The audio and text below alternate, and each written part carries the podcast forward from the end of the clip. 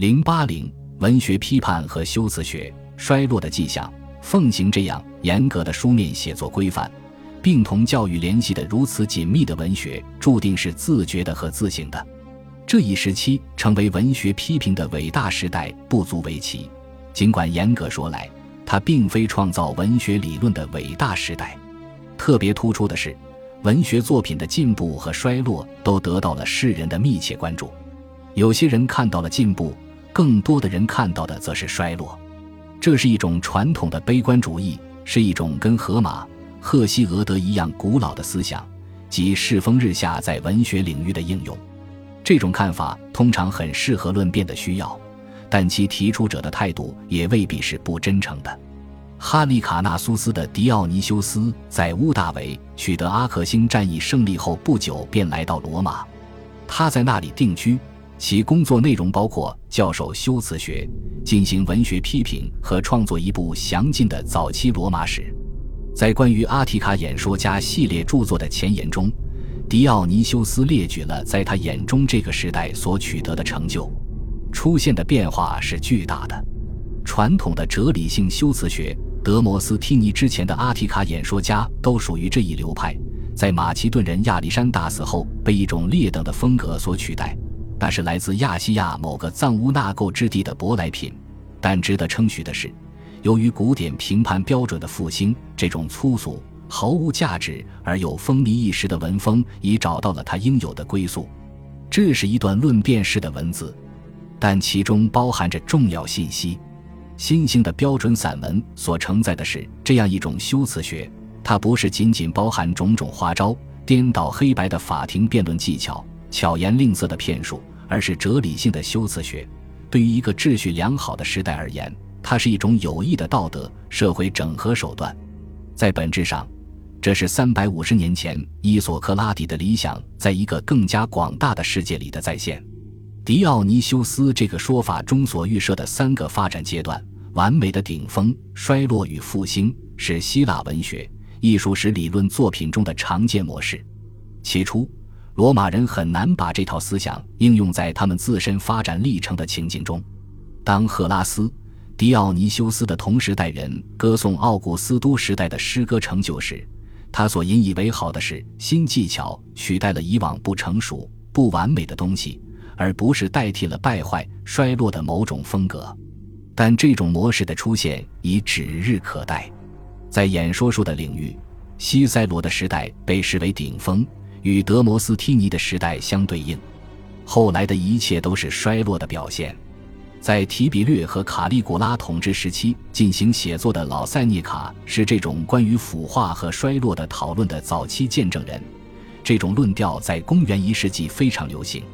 老塞涅卡强调了这种衰落的三个原因：一是政治方面的，即共和时代自由的丧失；二是道德方面的。即追求声色犬马的青年一代的游手好闲与放荡不羁，最后还有上天的不遂人愿，不允许任何事物长久地停留在巅峰状态。他的儿子，哲学家塞涅卡赞同道德论者们的观点，他认为，文学风格反映了个人与社会的生活方式。你在哪里看到堕落的演说术大行其道，就可以确信那里的道德已偏离了正路。他是在公元六十二年写下这句话的。一个世代之后，他自己又在罗马人模仿狄奥尼修斯的古典主义标准做出的评论中受到嘲弄。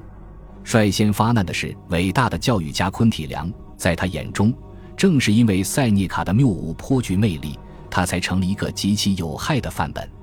站在昆体良的立场上看，这种评价并非有欠公允。塞涅卡使用的简短句式。不加选择的用词习惯和轻松活泼的流畅文风，使他的拉丁文风格在根本上成为西塞罗式的庄严平正文风的对立面。但我们不应忘记，塞涅卡写的也是艺术散文，并且其玩具节奏的连贯性令所有其他作家都望尘莫及。昆体良的重要作品十二卷的修辞学教育，对如何教育。训练演说家的描述较其他任何古代著作都更为详细。他强调道德是演说术的基础，对教育的论述则尤其有趣。昆体良还写了一部现已佚失的论文风败坏原因的书，那无疑是对其理论体系的叙述。塔西佗关于演说家的对话的背景年代为公元七十三年，介绍了保守和现代的两种观点。另一段论及这个问题的文字是用希腊文写成的，保存在朗基努斯《论崇高》的最后一章里。这本小书详细讨论了在文学作品中制造崇高、庄严和煽情效果的手法。在古代的文学批评作品中，这部书最为引人入胜，也最具影响力。我们必须承认，其创作年代存在着若干不确定之处。他被视为公元三世纪一位著名学者、政治家的作品而流传下来，但这种说法不无道理地受到了普遍质疑。因为该作品同公元一世纪文学观念、兴趣的联系是遗忘极致的。代表哲学家的朗基努斯支持这样一个观点，即当前修辞学的示威是由于自由和民主的丧失。他本人的职业虽然是修辞学家而非哲学家，却旗帜鲜明地站在了道德论的立场上。正是欲望的困扰和人心的败坏，妨碍了伟大思想的诞生。我们很难将这些言论同特定的历史情境联系起来。在希腊文化的语境中，论崇高，总的来说是对希腊化时期夸张、浮华文风的否定。事实上，与狄奥尼修斯复兴古典文化的简单主张相比，这部作品中的否定思想似乎更为丰富和深刻。因为朗基努斯主要强调的是演说术和所有文学创作中情感因素的重要性。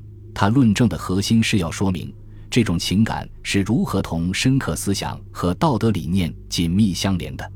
接着，他对比了古典希腊文学和他那个没落年代里的修辞学家和哲学家们，在前者中可以找到所有值得效法的榜样，而对后者可以指望的只有发挥到极致的道德说教与想象效果。然而，在最后一章里，作者的观点似乎更接近罗马人。哲学家关于一流演说术因自由沦丧而消亡的观点，似乎反映了从共和制向元首制的转变过程。作者对此的回应，把话题从政治革命转移到了个人伦理的领域。但他强调，我们这个境界的人还是受人节制为好，不然我们的贪欲将会毁掉整个世界。希腊人与罗马人不同视角的结合是令人感到困惑的。但这种现象在此种双语文化环境下十分典型。